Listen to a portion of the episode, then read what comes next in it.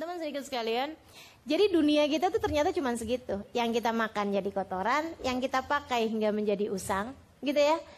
Ama yang kita sedekahkan di jalan Allah dan yang benar-benar akan benar-benar kita miliki, dibalikin semuanya, dibalikin semuanya adalah apa yang kita berikan di jalan Allah.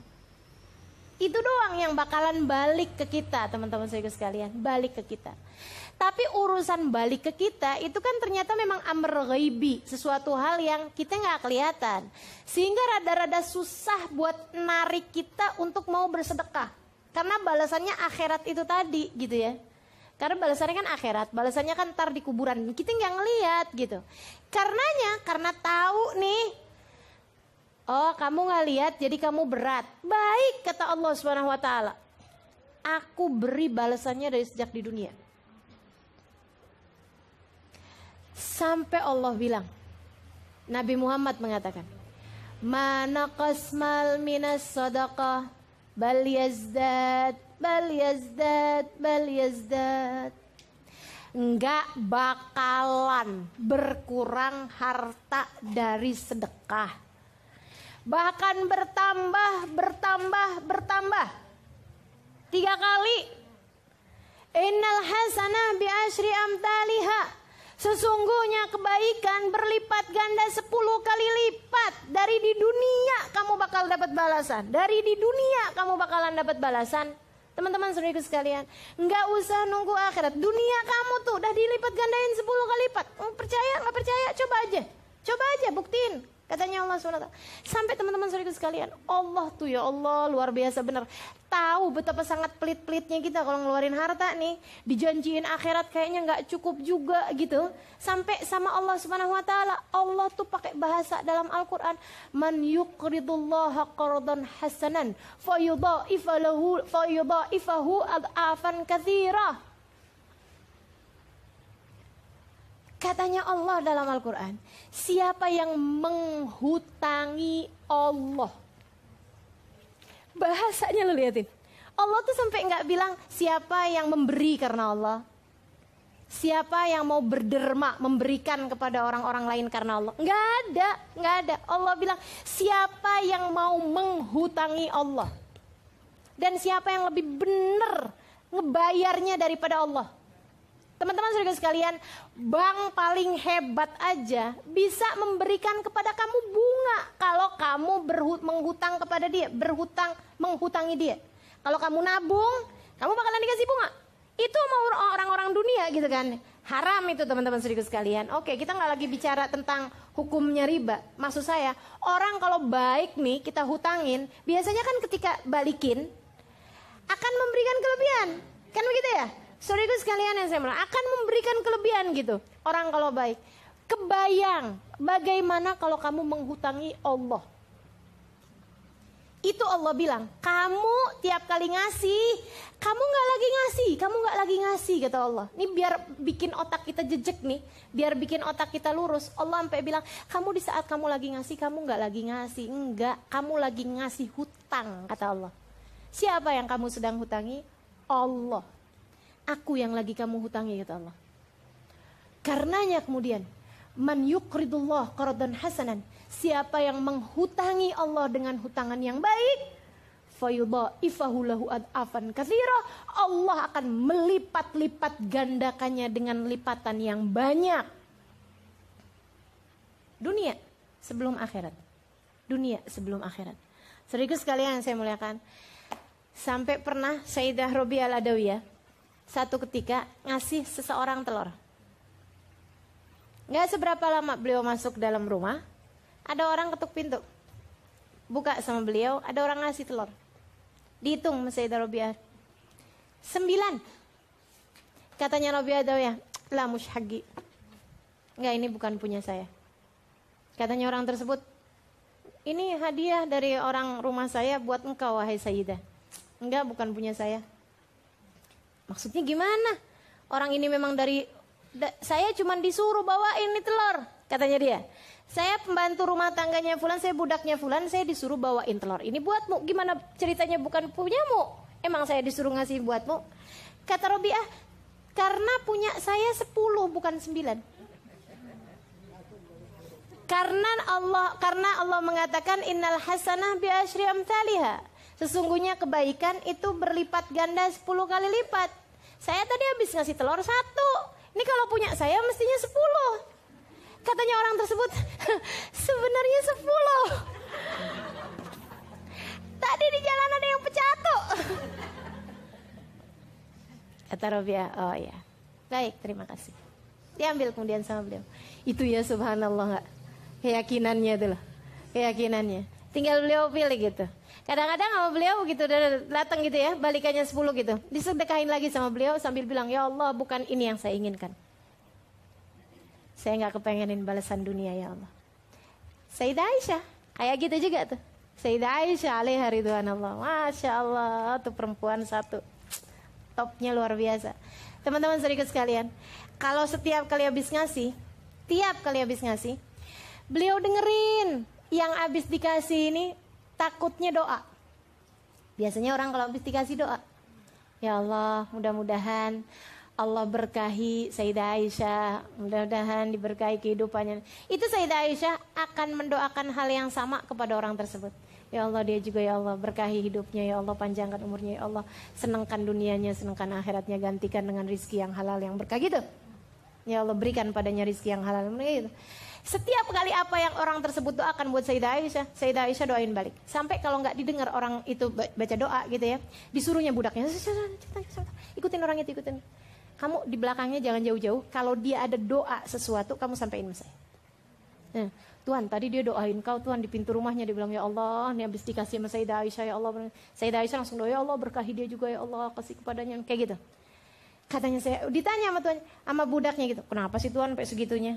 Katanya Sayyidah Aisyah, saya nggak mau jatah saya di akhirat nanti berkurang dengan sebab doanya orang itu.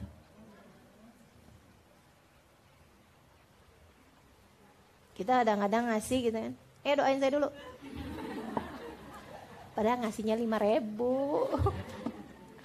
Allah itu ya doanya dia sama lima ribunya kita gedean doanya dia nilainya gedean doanya dia.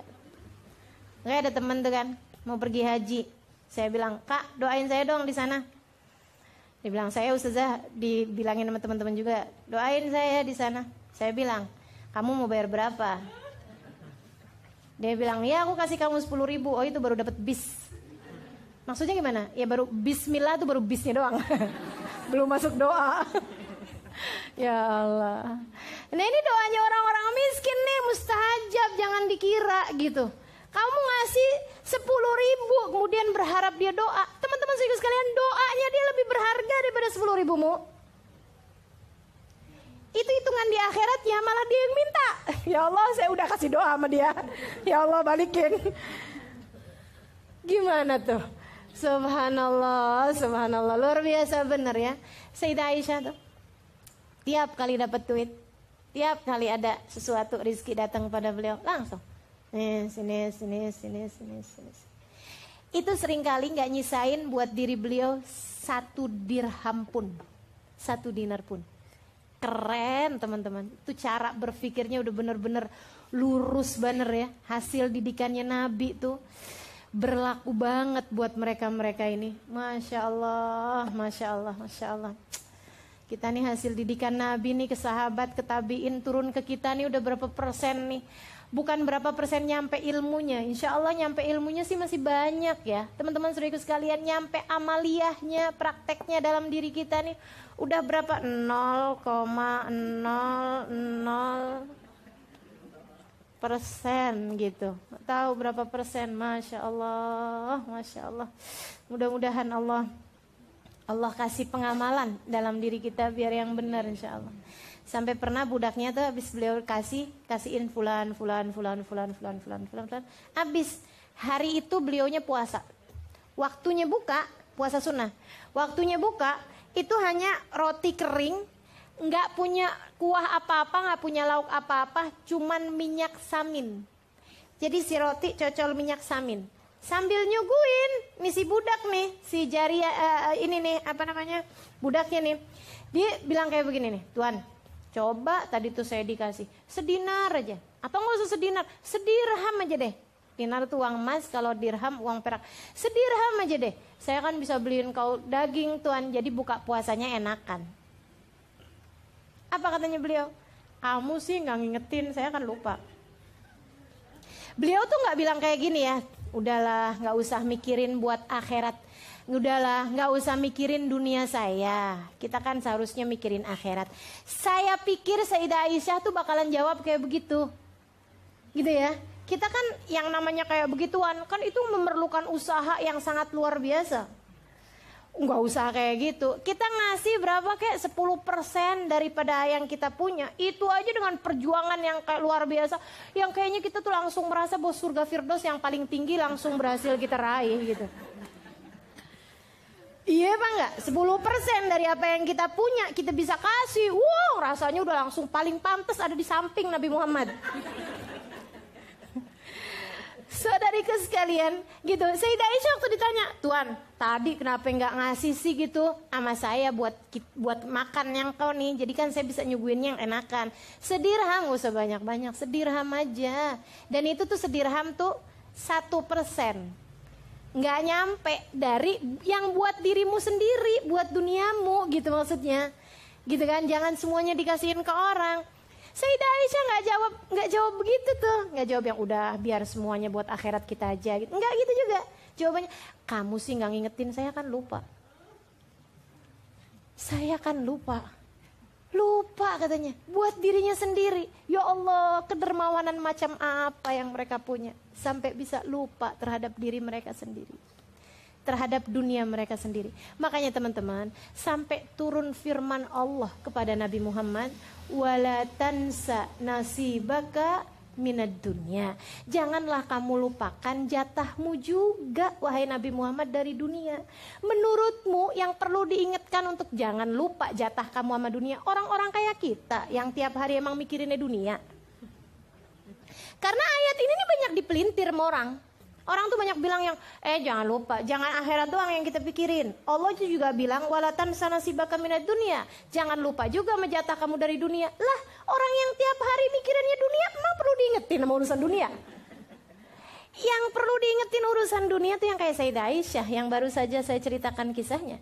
Yang kayak Sayyidina Ali Zainal Abidin, itu perlu diingetin. Jangan lupa sama dunia kamu juga. Yang kayak Nabi Muhammad. Yang sampai Allahnya bilang, jangan lupa jatahmu dari dunia wahai Muhammad. Yang kayak kita-kita mah gak usah diingetin. Udah ngerti, orang gila aja menduit ngerti. orang gila aja menduit ngerti. Anak kecil aja udah kita ajarin buat ngerti sama dunia. Tuh cucu saya belum nyampe umur setahun.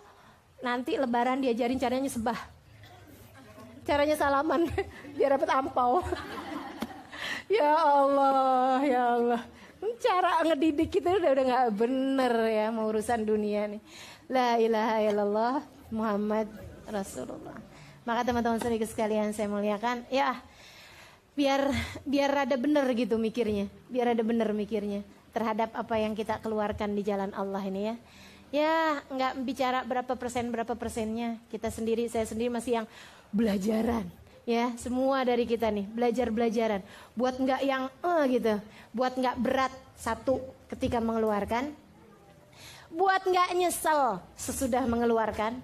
Karena banyak juga aduh kesel nih. Udah saya keluarin nih. Coba tadi nggak keluarin kan bisa kebeli buat ini bisa. Ah gitu. Ya, itu juga tuh.